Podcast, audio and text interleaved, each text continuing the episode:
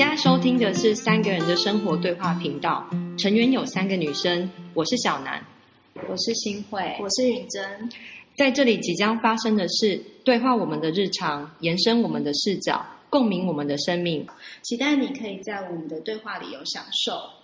大家好，我是允珍，我是小南，我是新慧。呃，欢迎回到三个人的生活对话频道。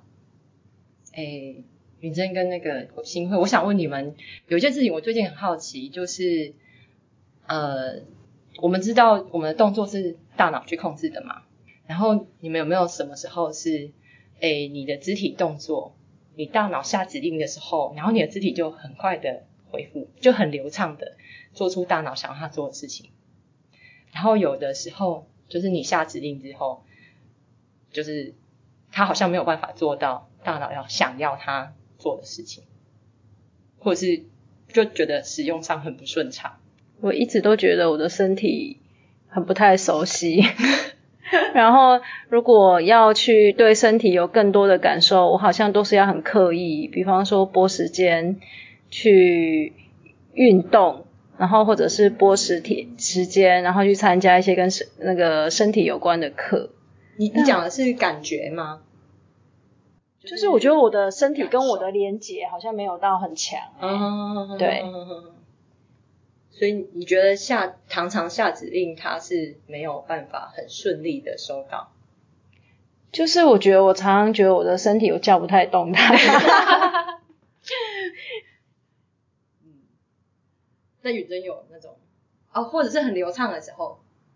比如说运动，哪些运动你觉得它哦好好流畅哦，但是我下指令它都做得到哎。呃，如如果让你这样说呢，我觉得呃，我最近有一个经验是，是为了要陪我儿子去打羽球，所以我们就请了教练，嗯，然后一起学羽球，嗯，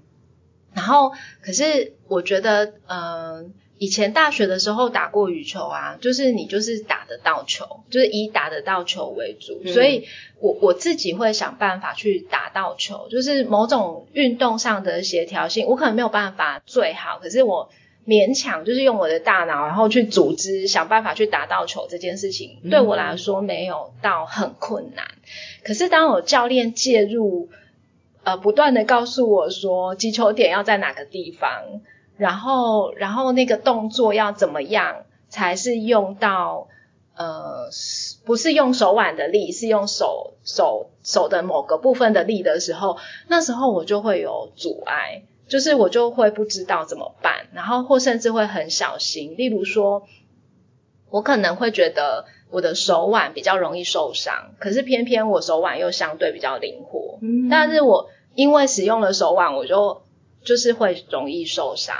然后，然后我就得要去揣摩，然后我要不断的问教练说，到底教练要想办法告诉我那是什么感觉，然后我要不断的问他，可能他会就是跟我讲一个感觉之后，我有我我又会可能做得到，可能做不到，然后可能要有好几球，他就是告诉我说，哎，对，这样就对了，可是我可能还要再去 recall 回来的时候。我就 recall 不回来，就是好像仿佛有有时候呃的某一种流畅度，就是我我特别是在打羽球的时候有发现，就是如果那个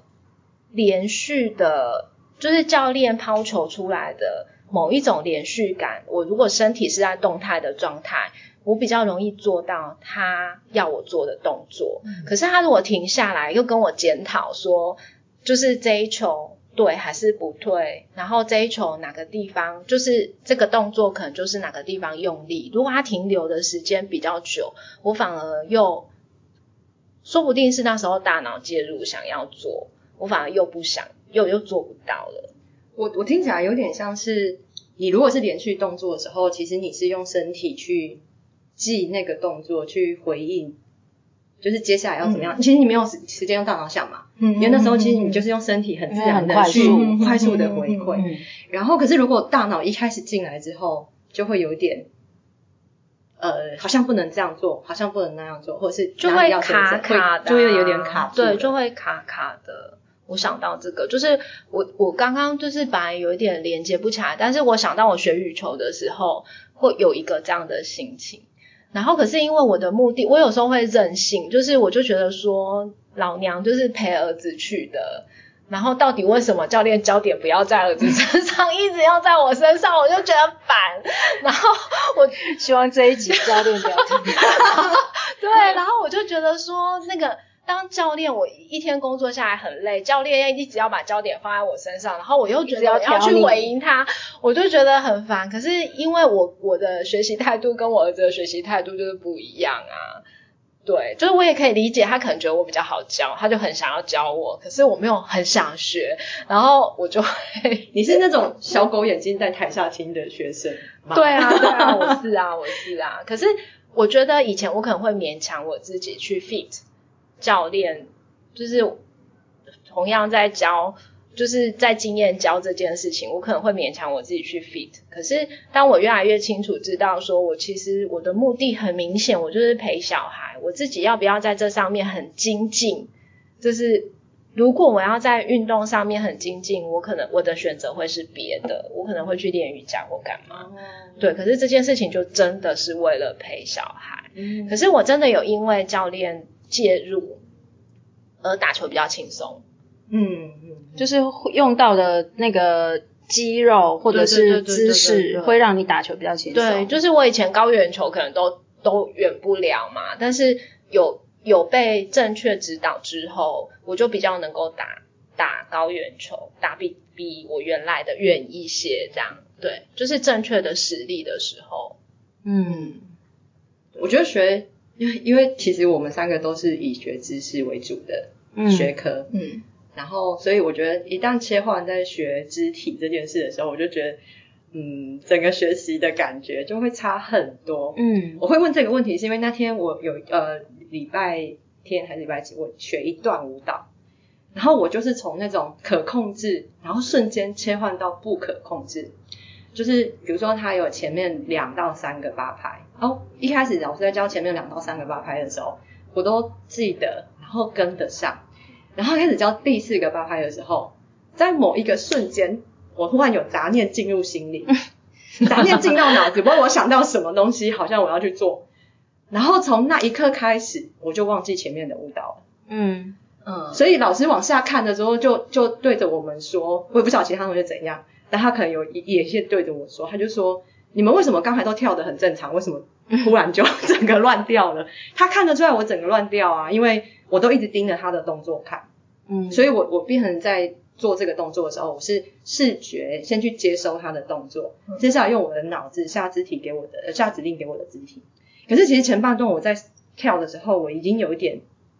内建在肢体，嗯，但我就觉得好神奇的是，某一个瞬间我就失去，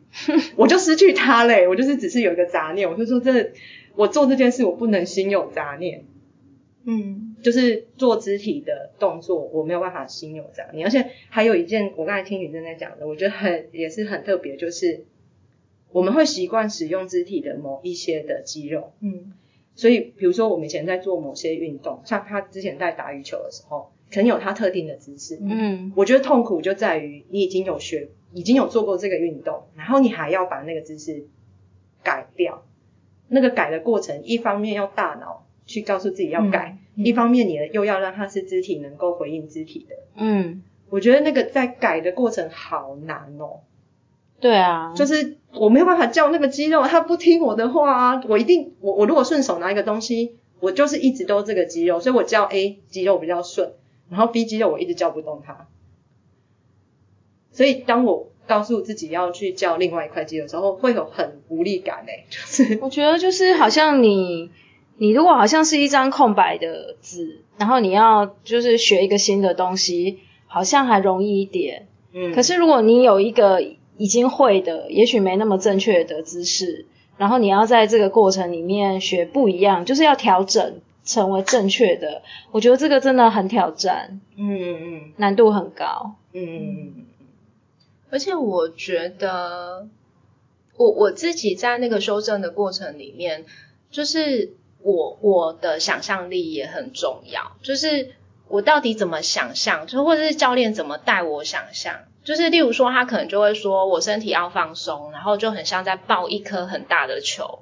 就是他他就是说，每当我提问的时候，他其实是会会告诉我一些他的经验里面可能可可以去想象的。哦就仿佛是有一点像是我那时候要生小孩的时候，嗯然后可能呃护士或医生给我的指令就是我用力的方式就要很向上大号的方式，嗯就是就是他会给我一个可能是我经验里面触及得到的，或是我要想象那个球好像快要打得到，那就有可能是制高点，就是他要他透透过他的诠释，然后协助我去在心里面创造一个想象。然后我就是仿佛是想办法跟我这个想象，我的身体跟我的想象可以连上。哦，我觉得教肢体的老师有一点很厉害，他必须要描述那个肢体怎么去做到这件事。嗯，然后，因为我觉得知识它是文字本来就跟文字很连结的东西，嗯，所以用文字去描述知识，我觉得困难度没有用文字去描述肢体。这样讲好了，有一次我们在上瑜伽课的时候，老师讲了一个指令，然后他一转头，六个人都做不一样的动作，就是大家去解读这个指令，竟然是不一样的动作。而且有时候确实我在上一些运动的课程的时候，我就是想说，哎，老师不是讲什么吗？为什么大家动作会都都不一样？是听进来是发生什么事的？或者是老师明明讲右手，但我就是很坚持举着左手，就是不知道为什么听会听听是一回事，然后讲，我觉得讲的技术也很厉害。就像女生刚才讲，她那个要譬喻法，比如说我以前老师会跟我们讲说，呃，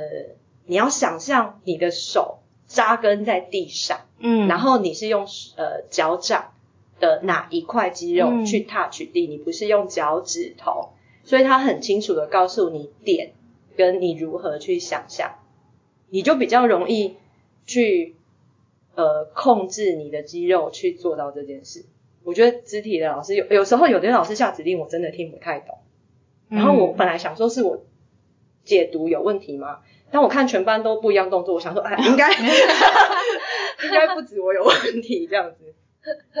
嗯对啊，所以我觉得教肢体的老师有的好好厉害哦，因为他们真的要描述一件，比如说手九十度，然后脚要抬起来三十六十九十啊，有一次我朋友教我一个暖身的动作，他说脚打开，嗯几，我就会说几公分。他说你就脚打开，微微打开。我说微微打开是三十公分还是六十公分 还是一公尺？因为我觉得没有一个明确的东西，嗯，我就没有办法去定。嗯那个啊，在瑜伽很常会发生啊，例如说，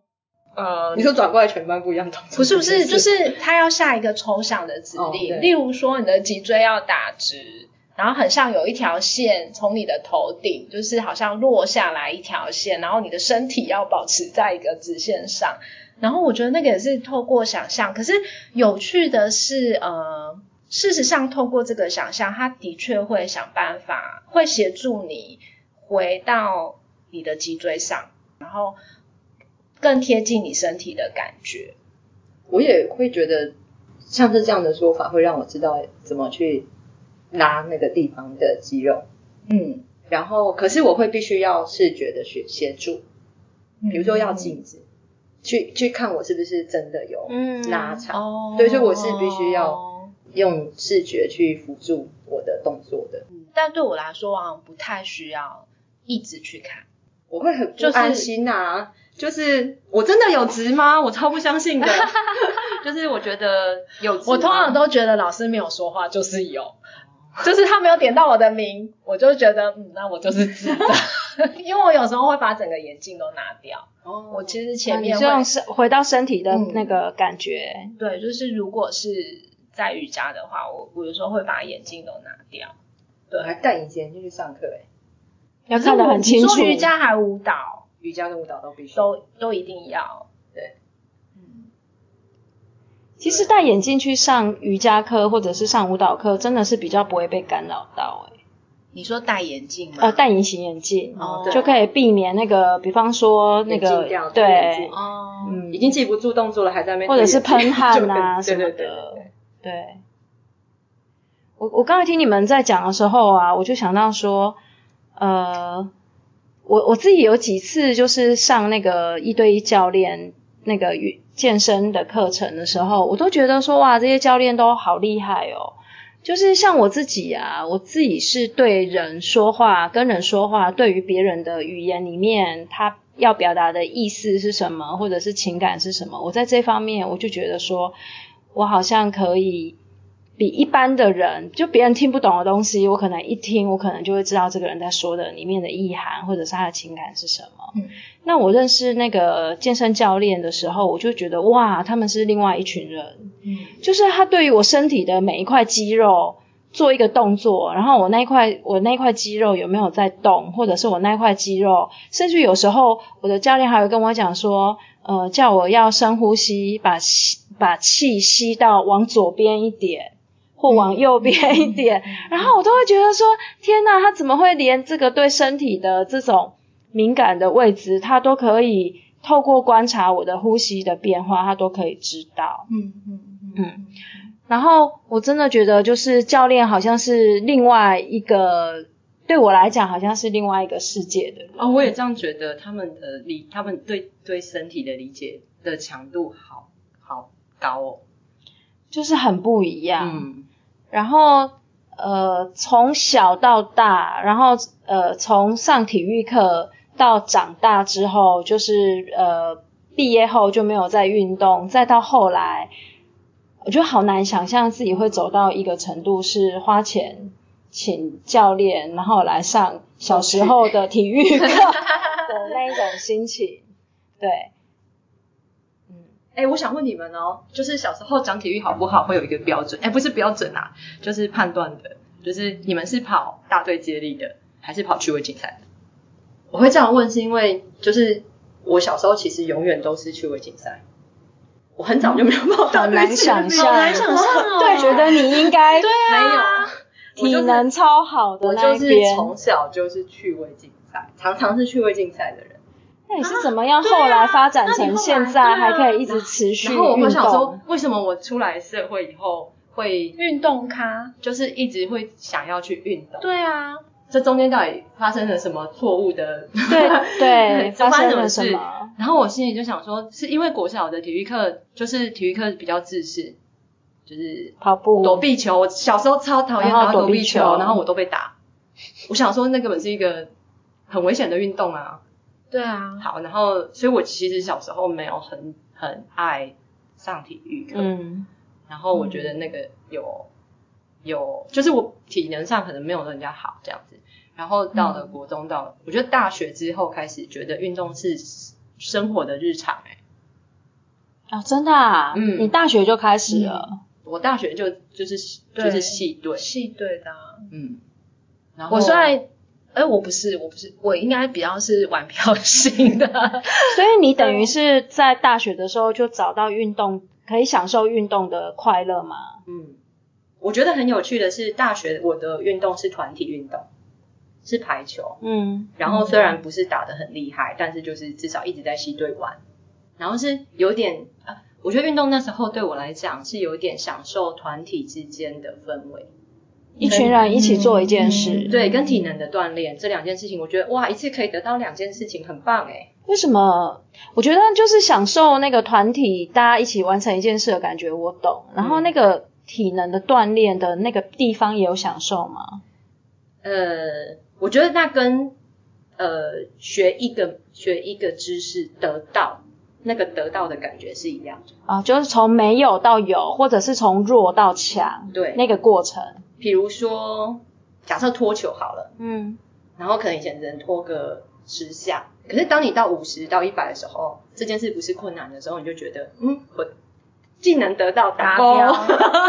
就是那种得到的达成成就达成，而且成就达成的训练过程，你也不会是无聊的，因为你是跟一群人共同在训练，所以我觉得大学的运动对我来讲是这样。这算是一个开启吗？开启你后来持续运动的一个，因为大大学运动的频率很高，所以变成习惯了。嗯嗯，就是我生活中好像必须要运动这件事情，但是运动的种类一直在换啊，因为出来之后就没有办法一次揪到那么多人去打排球，所以排球这件事可能因为我大学不是真的练到很顶尖，所以你说要去跟外面专业的打或者是什么，就是成人去打，我也真的没有那么容易。所以出来之后，我也就没有做走这种团体运动。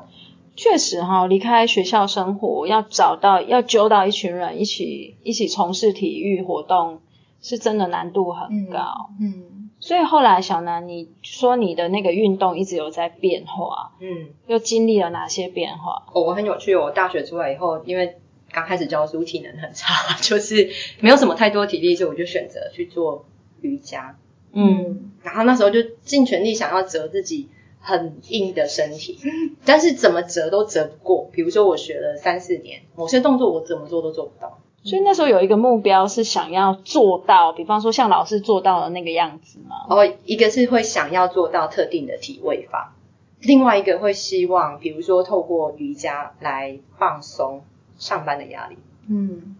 那那在那个过程有得到吗？我觉得要看老师的引导，有的老师带你做完之后，虽然他没有做很难的运动，可是你整个做完之后会觉得好放松。嗯，但有的老师做完之后，你觉得整个交感神经都亢奋了起来，就是我好激动的，想要做到什么之后，过一段时间，我觉得我没有放松啊，但是可能有另外的另外的获得，但我嗯那种就不会放松。所以曾经接触过瑜伽，还有哪些对你来说难忘的？我后来就去跑步，啊，跑步，然后我觉得呃跑跑马拉松，前几年台湾很流行马拉松嘛，嗯。然后呃比赛也非常多，嗯。然后我觉得跑马拉松这件事让我回到大学，因为跑马拉松我的训练不是完全都一个人，所以你那时候我参加跑，就是那种团哦，跑团，对对对，练跑团练跑团这样子。然后练跑团大家也是，你知道，就是有那种田径很前面的人，然后我是属于中后段。但是马拉松它有趣的点，它是一个耐力，嗯。它不像国小的大堆接力，我瞬间这四百的这两百公尺，我就是要跑多快，可是没有，它是要比一个我 hold 得住的。嗯。但它速度也是要慢慢讲求，可是所以它的含容性很大，所以跑很快的可以跟跑很慢的是并在同一个跑团里面，如果他愿意等的话，对对对，所以在那个地方大家一起跑的感觉，我觉得又有点像大学，你们那时候大概会跑有一些固定的路线会跑吗？会啊会啊，就是呃，比如说美术馆啊，比如说爱河啊，嗯，都是比较没有车的连续的路线，然后大家可能就哦那个情况跑的时候就会很长时间哦，大概每个晚呃就是一个晚上可能会跑一个小时嗯。多到两个小时，一那大概十假设一个晚上跑十公里好了，那十公里可能就会跑一个多小时这样子，包括暖身啊，或者所以那时候跑步对你来说应该是那个阶段的重心吧？嗯嗯嗯嗯嗯，我我觉得我很妙是，如果那个时间点这件事情，这个运动是我的重心，我没有办法放下它、欸，到一个可怕，就是会很很投入，然后燃烧这样子。对，然后我会觉得现在谁叫我放弃这件事情，我可能就觉得我跟你拼了，就是好，我那时候有因为就会一直追求，一直追求。嘿嘿嘿嘿因为因为那时候有去看一个中医师，然后那个中医师呢，就是胃胃不好嘛，然后医中医师就说你这个胃不好，就是一开始他先说你运动太少，然后我心里想说你蛮好啊，我在跑马拉松的，如果我运动少，到底谁运动多？嗯，嗯然后后来我就跟他说我有在跑步，嗯而且是跑马拉松。所以他说跑太多嘛，，对，他说你不能跑马拉松，他直接跟我说你不能跑马拉松。嗯，然后当下我就拉着我妈出那个诊所说这类不好，我也不管他讲的对不对谁都不可以浇熄你的那一盆不行火，不行，那时候正在火上呢。太气了。对，然后过一两年之后，反正我跑完全马之后，我就觉得哎 OK 了，我已经做好这件事 check，然后我就就没有再就没有过了那么认真的再去跑了，所以现在我就没有再跑。你现在如果再回想起那那段跑步的那段日子，什么东西是你会觉得最怀念或最回味的？啊、一个是认识很多不是原本生活圈的人，嗯。在跑团哈？对，因为大家的工作差异很大，可是，在那边我不是我的工作上的身份，嗯呃，我也不会刻意去讲我工作上的事。然后，但是应该是用配数来看，这是我这是九分数，就是就是我是七八分是个小鲁，对对对，然后我们里面就会有神呐，就是你五五六分，对神啊，你仅仅跑到五分，然后跑到六分，我就觉得快哭了那种。所以那里没有没有任何的角色，没有角色，没有 工作上的角色，所有人其实都是放下工作上的角色，管你是工程师、律师、医师，反正你进来就是跑嘛。然后跑快就跑快跟跑慢，然后跑快的人 就看他有没有同情心要等跑慢的人，对对对，他有没有要带这个跑慢的人这样子。然后大家可呃大家可能就直接是称名字，也不会有工作上的那个头衔。所以我觉得认识很多不同的人，就生活好像就变得很丰富、很精彩这样。对，就是想话的话题或者是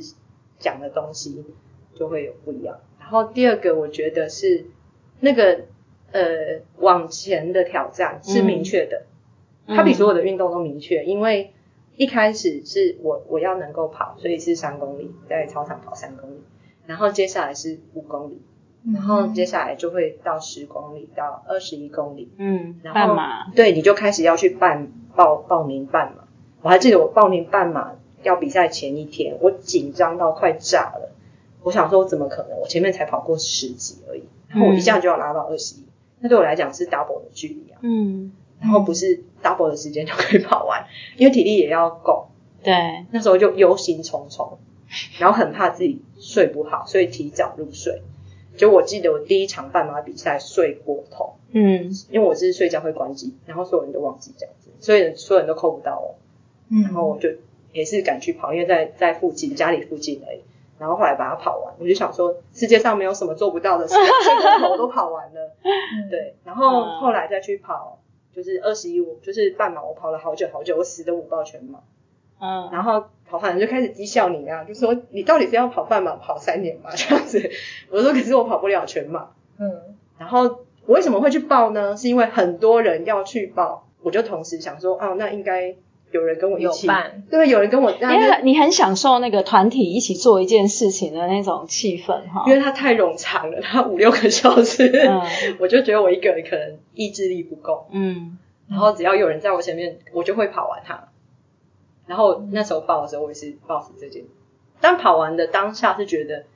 哇塞！我全马都跑完了，我人生以后还有什么困难是过不了的呢？真的，对对，就是那个全马，那个感觉会觉得达成一件，嗯，比如说体能上的目标，嗯，所以这个这个对我来讲，这个运动的特别点在。你如果把那个全马的里程数，比如说换算成从你家到哪里，然后这段时，然后比如说可能还超过屏东。然后你可能不是开车去，你是跑去哎，你就觉得天哪，不可思议。我跑的路径啊是高雄嘛，嗯，就是不敢报山地嘛会死掉，然后所以我报高雄嘛，是从这里跑到鹅阿寮，嗯，就是再跑回来这样子，还要回来，重点是还要回来，重点是还要回来，对对对对对，就觉得哎那个是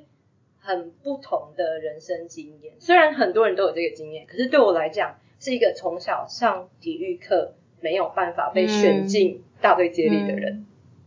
小南这样讲，就是我让我唤起，就是我曾经有一段时间也好热衷跑步哦。嗯。然后那时候就是每天还会替自己排课表，然后要安排时间，然后就是要出去练习，要去跑步，然后早上要几点起床，我那一天才有可能把我的课表跑完。对。可是我我跟小南不一样，我就是没有参加跑团，我就是自己跑。然后小南刚刚才这样讲的时候，我就觉得哦，那时候好多回忆都唤起了。嗯，其实我觉得，因为我都是自己跑嘛，所以其实，在跑步的过程，其实有一点点，就是有一点享受那一种，好像一个人很孤单，一个人。上就是一个人，然后呃上路，嗯，然后由你自己决定你这一段路要跑到什么时候停下来，然后回家。嗯，我常常觉得在那个过程里面都有一种每一次出去都是一种自我征服 的心情呢。自我征服，对，就是一种挑战自己的感觉。因为其实每次都，我觉得其实对我来讲每次都不容易耶。如果是我自己跑，其实因为你你如果要练马拉松，你不可能一直都有跑团嘛，对，你自己也是要跑。如果是我自己跑，我每次在跑的跑完要晨跑，对对，早上跑完的时候，我就想说，哇，你真的是就是对我自己说，你真的太伟大了！你早上早上五六点起来跑这么个距离，你是哦，真的是，你就觉得一一天很重要一件事情。对自己的感觉完全就处于一种，真是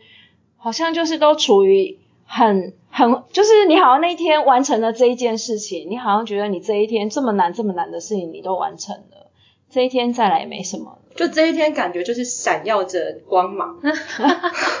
就觉得很棒，然后前途一片明亮。哎，我过过这样的日子，哎，尤其是早上跑完的感觉，真的会决定你那一天，就是你一大早一大早大家都还在睡觉的时候，你就完成了，你就自己跟自己完成了一件这么艰难的事情，嗯。然后有一种好强烈的那一种骄傲感，真的那时候自我肯定现。很爆表哎、对，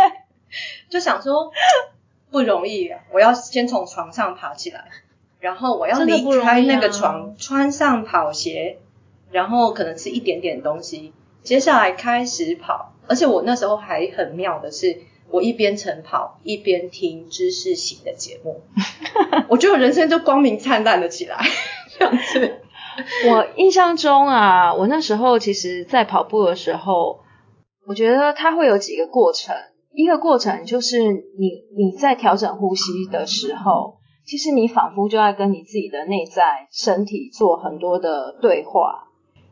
你要调整，然后你要坚持，然后你要到某一个过程，好像冲过某一个过程，它就会从很急促、很困难，又到顺畅。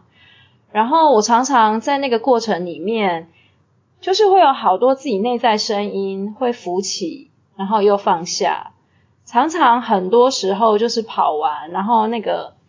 做伸展、收工回家的时候，那时候就会觉得这世界真的是太美好了。哦，我觉得那个内在声音的对话跑步真的很容易出现，嗯因为其实就会心想说要停下来嘛，就是可是要凑到整数啊，比如说。对对对对对，比如说已经几点几了，一定要跑过我觉得就是跑步有一个很有趣，因为它可以有个数字，所以你会想说我要凑到呃，比如说我跑到二点五，干嘛不凑到三五百公尺哎、操场一圈多一点点，跑啦跑啦，然后就会呃让自己再多 push 自己那么一点点。所以那时候其实如果你有带一些计，就是计算里程数的一些表啊，或者是一些佩戴工具，其实真的会帮助你在那个过程里面，就是你记录下来你的距离、你的速度，然后你每天这样子看，或者是你甚至于这些东西都不重要，你光是记下来你一个月跑了几次，我觉得那个累积下来都会是一个非常强大的那一种是什么？自我肯自我肯定或自我证明的一个过程，而且重要的是这件事情没有任何人逼你，是你自己凭着自己某一种 意志力，没有人逼是很重要 对。。然后那时候你就会觉得天哪！我记得我第一次参加那个马拉松比赛，我是没有像小南那么厉害，我只参加过五公里跟十公里。嗯然后我记得我第一次就是我们家的人都还在睡觉，然后摸黑起床，然后到了那个马拉松的起跑点，然后站在那边的时候，嗯我心里面想说：天哪，我的人生是怎么走来这里的？真的，我觉得光是起床早起太早起，然后你真的会认识一个你不认识的自己，就是在那个过程里面，然后你，我觉得你真的会认识你自己不同的面相。我觉得我现在，我现在想起来，或者是我看到我有一些那时候在跑步的朋友，现在还在跑的，其实我看到他们那个现在还在跑的那个样子，其实我心里面会有一些些想念、欸嗯，就是其实还蛮怀念那个时候那样的自己，还有那时候经历的过程。那时候也好流行，就是你跑马拉松，然后你去报外县市的马拉松，然后你们可能就会到那个地方对过夜，或者是你就会因为这样认识一个地旅行方。跑步，对哦，我觉得现在讲起来，觉得哇，那时候有好好做这件事情，真的其实蛮值得的。我我我在跑马拉松里面有一个领悟，另外一个领悟就是放弃，就是因为如果马拉松你跑不完，你可能要面对你是不是要弃赛这件事，嗯，就是呃，新会应该听过回收车，就是我跑到某一个点，但是我跑不完，是我要回就把你收走。对，那车子就会开来，然后把你收走，然后你就要想，车子其实来回开很多次，然后如果你跑慢的人，你就会一直看到车子在你旁边开来开去，然后你就心里在想说，我到底要不要弃赛？我到底要不要弃赛？我脚有点痛，然后那我觉得很有意志力就开始动摇。，对，然后我心里就在想说，比如说像我记得我跑全马还是哪个马马拉松的时候，我的脚踝有点痛，那是旧伤。然后我心里就开始有了各种想象，就是哇，脚开始右脚踝有点痛了，哇，以前那边痛过，那边坏掉过，是不是引发旧疾了？然后再继续跑，啊，好像它越来越痛了。然后再来就想说，它会不会残废？就是我在这样，因为那个距离太长了，它不是一般的强度，对所以当强度拉到某一个高能高很强的强度的时候，你会担心它所造成的是永久的伤害对这个组织。然后我心里就会想说，它会不会残就废？废了。对，它会不会让我没有办法上班？那时候好多的挣扎，就是或者是跑到我我跑到有些情况是我真的跑不下去了，就是我现在已经喘不过气了。嗯，然后我真的不行了，就是我现在好想停下来用走的，可是，一旦停下来就很难再再启再启动这样子。然后，其实我是个很想停下来的人，可是我每次其实都是看着我朋友的背影，就是他跑了，我就不想落单嘛，然后就会跟着跑。但我也很佩服另外一种人，我有一个朋友，有一次他跑跑到一半，然后他就说我要弃赛。他从来没有讲过弃赛，但那一次他就忽然说我要弃赛。他好清楚对他的状况。他好清楚哦，他怎么会知道？以前我就会一直在挣扎，可能挣扎完都跑回去啦。可是他没有，他当场就说这一场比赛我要弃赛，而且他跑到一半超过一点还是怎样，嗯，然后他就停下来说，嗯，凯兰你往前跑，然后我就是我我要坐回收车回去了。我说什么你？然后男生嘛，有的男生会去笑啊，然后他就说没有，我觉得我不我不想跑完，他就说我不想跑完，嗯然后就弃赛。嗯，我好，我也很羡慕那种毅然决然就放弃，清楚自己决定是什么的人。对啊，因为我觉得在身体上有时候好难知道我什么时候该放弃，嗯就是嗯，比如说请假好了，哎，我到底烧到几度我要请假？我到底什么情况我不能上班？然后上运动，我什么时候该停止运动？我什么时候该服从我身体说它快坏掉了？还是那是我一直告诉自己我不要去做这件事的假象？比如说我不想跑了，我就会说我脚快坏掉了，我脚快坏掉了。所以所以你会你会有一种感觉是，其实什么叫做身体的声音吗？因为我有时候会觉得，比如说我我说脚踝那一件事，可是它其实真后来我确实跑完了，它也没有我想象中的严重。哦，嗯，所以到底是身体的声音还是心理的声音？就是其实不不就是没有那么确定。我有时候没有那么确定诶，我不知道嗯你们对于身体告诉你某个状况，你会很确定我觉得其实会不会那也跟经验有关。如果你那一次脚踝真的就就受伤，后来你就会知道原来就是那个感觉，就是真的是身体的声音。我自己我自己的经验是这样子，因为有时候去上一些教练课，上一些重训嘛。那有时候教练看我的动作，他可能会觉得说，哎，你的动作应该是还可以，然后只是强度的差别，那他可能会想说，就是你就是坚持，然后你的你就坚持练着，就是把它持呃持续下去，你你的体能就可以因为这样子就可以往上嘛。嗯可是我后来也慢慢的发现说，有时候其实当我的身体有一些讯息，其实那就在告诉我，其实那个那个动作虽然教练他觉得我好像还是可以，可是其实那个动作就是那个感觉某一个点的那个痛法或那个不舒服的感觉，其实就是已经是有点像是要受伤的那一种状态。受伤的前兆。对对，然后那个就是要停下来，可是那个是经过那一次，我才知道说啊，原来那样子的不舒服，所以你是受伤过，你才知道那个前兆是什么。就是那个受伤的感觉，那个痛法，哇，或者是残废。或者是那个那个不舒服，比如说发炎，哦其其实没有到残废那么严重，可是其实那样子的痛法或者那样子的不舒服的方式，其实它有可能就是往发炎的方向走。对对对。可是其实你，可是发炎跟乳酸堆积，有时候你在早期你分不出就是酸来。痛啊对，可是其实你经过几次，你就知道，啊，那个就是有点像是快要发炎。那时候你不管教练说什么，你都要跟他喊卡了，哦，因为你的身体你自己最清楚。可是你没有经过那一个过程，你还是不知道。所以虽然请了专业人士在帮你做量身定做的评估，自己的感觉其实对身体的感觉真的只有自己能够下判断。因为可能那个真的很微我小，觉得真的太危险。从外面的动作来看，看起来你我做的可能都还是对的。嗯，可是其实可能，比如说经络有一条筋可能已经拉到了，然后可能那个姿势其实我可能已经是有点勉强了。我觉得还有一点是，嗯，是每个人的肌肉跟肌腱的角度其实不完全一样，我相信，所以所以是一个 general 的判断底下，还是会有不同的差异。所以可能这个动作别人是或者是你看起来是 OK 的，可是你内部的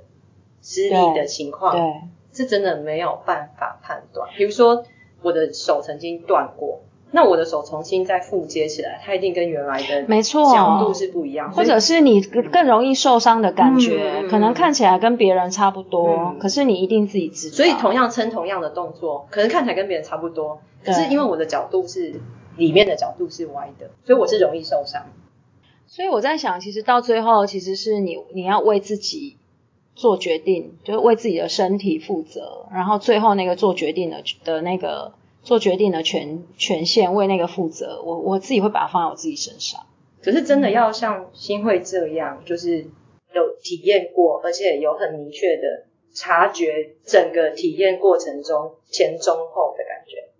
因为我其实就是我就是也是肩膀受过伤，嗯然后因为我在那个肩膀受伤的过程，我其实我做了好长一段时间的治疗，还有复健，还有恢复运动，所以其实那个过程我自己经历过好多那个身体的的一些微妙的变化。嗯，然后到最后我就发现，其实哦，原来那样子的感觉其实就是不行，一定要喊卡。可是原先也是不知道啊，才会受伤。对啊，常常就是不经意就，所以有有时候在那个过程，觉得对自己的身体好陌生哦。嗯嗯，我也常常觉得，哈，为什么我就闹点，还是哪里发生什么状况了？嗯，就听完，就是我跟我跟我跟小南刚才讲了很多，就是可能我们跑步还有跟身体的部分。嗯，允珍有没有想到什么在你身上？我我刚刚在一直跑，脑袋里面一直在跑的是，我就在想说，我就是不太会，就是对我来说，运动跟我的关系好像它比较不是挑战，就是我好像比较不会把运动跟挑战放在一起。嗯可是呃，什么时候会激发我想要挑战？例如说，那个以前可能出野外的时候，就是会跟一群人一起去，呃，可能不是爬山，就是就是它可能是有一定路程的。那我就会知道说，我一定要走在前面。我如果走在后面的时候，我就会走不到。但是我如果走在比较靠近前面的时候，我就会走得到。那时候我觉得也是在我跟我自己的体能挑战，然后或者是我是在告诉我自己的身体没问题，我一定办得到。嗯那我过去的经验好像也都还是用这一招，也都还是可以达成。但是日常生活当中，好像运动对我来说比较是放松，或者是换另外一种方式思考，就是我可能不要太用脑。就是我、哦我对我来说，我如果会去选择一个运动的话，就是我我会期待我自己不要用头脑去运动，因为当我去用头脑运动的时候，我就又回到使用我的脑了。就是所以运动有时候对你来说也是休息，对嗯不，对？我觉得比较多时候是休息，然后在那个休息的时候，如果我就不会对我自己太严格，就是我就会觉得做得到 做得到，做不到就算了。然后所以我就在想说，那个，而且我有几次那个运动的经验，例如说可能瑜伽，就是我从呃开始工作以来，就是会一直有不同的机会接接触，然后我也都会发现说，哎，我可能跟了几个不同的老师练瑜伽，但是我的程度就是在那里呀，就是我知道有些动作我做得到，然后但是其实我进步的很慢，就是我天生的筋骨是软的，但是其实我进我不会一直 push 我自己 要去做到某一个动作，所以我就会变成每一次去我都只是会去跟我自己的身体连接，然后但是每当我如果那一天特别想要把某一个动作做好的时候，我很容易就会受伤，然后我受伤就会好几个礼拜就没有办法动，就是就是有可能是手扭到啊，或者是有可能是腰某个地方，就是就你就是知道他就是受伤了，然后你去给整骨师弄，他就会告诉你说。你暂时不要动，然后就要一阵子要休息。对，就就得要休息。我也会有这种经验，但是这里面我有几个经验是，例如说，呃，我我有接触过着火瑜伽，然后着火瑜伽简单的说，它是用你的身体的脉动去带动你的动作，嗯，所以它其实是很不用脑的，它其实是很回到它有一个固定的动作会启动你的身体的。可能是气或者是什么，然后你就是跟随你身体想要动的方式去动，就是老师没有一个固定的动作。然后我在想，也许是那个经验，它有协助我，就是在回到身体多一些，就是嗯，可能现在手就是想要这样伸出去，脚就是想要那样伸出去，然后。那一个那一个经验就是对那个经验就是我即使是脚骨折了，然后我可能只有两一两节课没有去，但是第三节课我就开始去。那我去我就拄着拐杖去，然后只是因为我是回来听我身体的声音嘛，它还是需要一个场域协助你进入某一个状况。然后所以即使我有受伤，老师也还是让我动，因为我知道。呃，我自己的身体会知道什么动作不能做，对，就是我有一个那样的经验，然后后来有一些静心的经验，就是动态静心的经验，就是我刚刚就在想说，你们在讲跑步那一段的时候啊，我曾经有一段时间是早上七点，然后呃就要到动态静心的地方做动态静心，然后那个动态静心大概就是把。呃，它大概就分五个阶段，然后可能有一个阶段是要呃快速的用鼻子呼吸哦，有一个阶段可能是要手举高往上跳，然后它每一个阶段都十分钟，就是然后有一个阶段就是呃可能你的身体可以自己决定你要怎么舞动，但是反正就是尽量不要停下来或旋转，就是我现在有点忘记细节，然后我就永远记得。我就是一直在倒数，一直在想说，到底这十分钟 还要多久？对，到底还要多久？怎么会今天这个十分钟就是这么这么的久？然后我就一直在一直在想，然后然后它还有一个阶段是要完全的 pose，就是完全就是你都动完之后，你就是要完全的停住，就是你的 ending pose 在哪里？对，不动十分钟。那可以躺着吗？通常你的 ending，因为你前一个动作在跳啊，所以你的 ending pose 可能是手举在半空中，然后不动十分钟，然后老师就要你去感受那个酸啊、痛啊、麻，然后你就要去接受它、看见它、接受它、放下它，然后停在那里，就是你要尽量让自己停在那里。然后我觉得那个也是。就是你持续在动，要到一个时间是一个经验，然后你持续在某一个 pose 上面，就是要停十分钟，那个也是一个，就是一直在想说时间到底是到。那结束后呢？结束后，呃，最后就是休息嘛。对。然后，呃，我觉得那个不不管是瑜伽也好，或者是静心也好，动态静心也好，其实。瑜瑜伽在瑜伽哲学里面，最终其实是要让你可以静下来，就是你可以静坐，然后去去跟动是为了后面对对对，其实你练所有的体位法，其实有一派的瑜伽说法是，你练所有的体位法，最后都是为了要让你可以安静下来，静坐冥想。然后动态静心的原理也有点像这样，就是你前面所有的动啊，例如说它前面有个快速呼吸的历程，是要让你身体里面有足够的氧气，让你下一个阶段可以持续的跳，你不会缺氧。然后再来就是那个安静的时间，其实是有各种念头会飘来飘去，然后你就只能看见那个念头，然后你什么都不能做，然后去去去跟你自己感受，就是那些念头怎么来怎么去。然后所以我觉得到最后就是好像。如果是以动态静心来说，我觉得对我来说比较像是清理，不一定是垃圾。我觉得它比较像是在清理我的身体，然后清理我的大脑，然后、嗯然后去跟我的身体更靠近。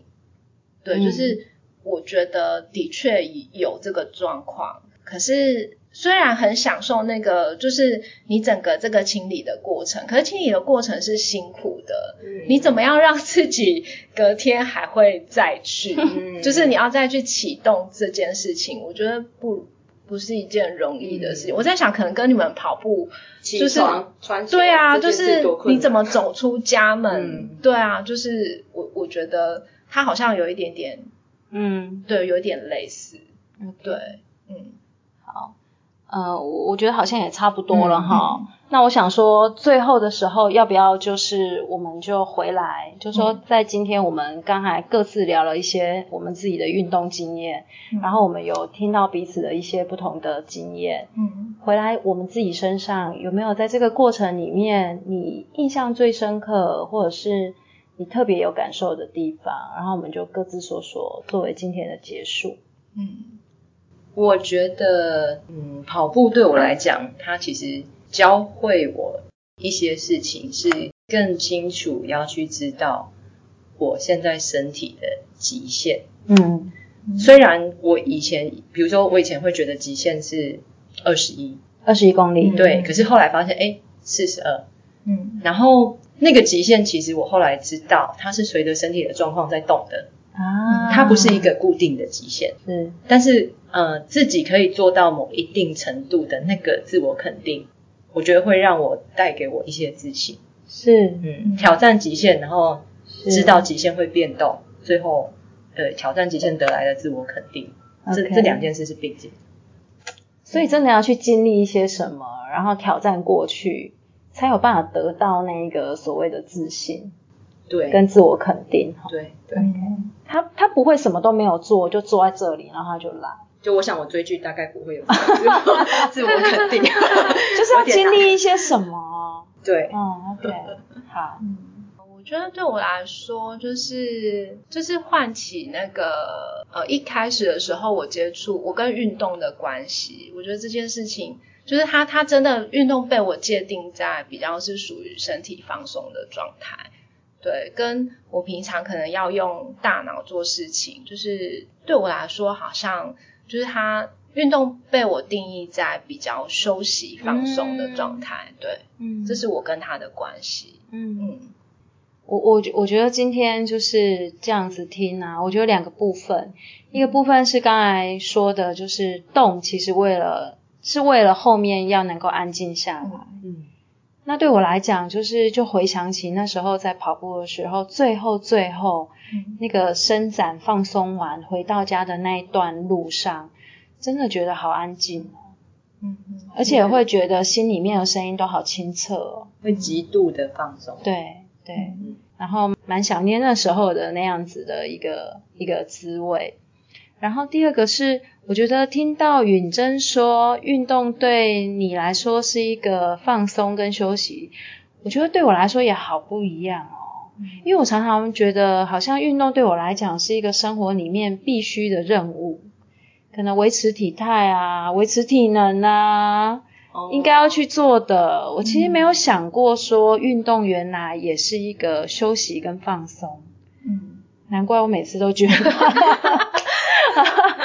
对，但是我觉得今天听到这个，我觉得哦，原来这是休息跟放松哎、哦，运动对我来讲也是享受，虽然它是挑战，它也是享受。我可能还没有，还还还没有，还没有让它变成一个循环到那样子的位置。就是是觉得放下，因为运动的时候你要放下工作上，或是放下家里。它好像是另外一个时光 哈。对对对，它就切换。我觉得这个我有，嗯，可是是休息跟放松，我觉得对我来讲，我还需要一些历程。好，那我们今天虽然前面就是有点好像找不到没有那么确定的方向，拉拉杂杂的说到这里，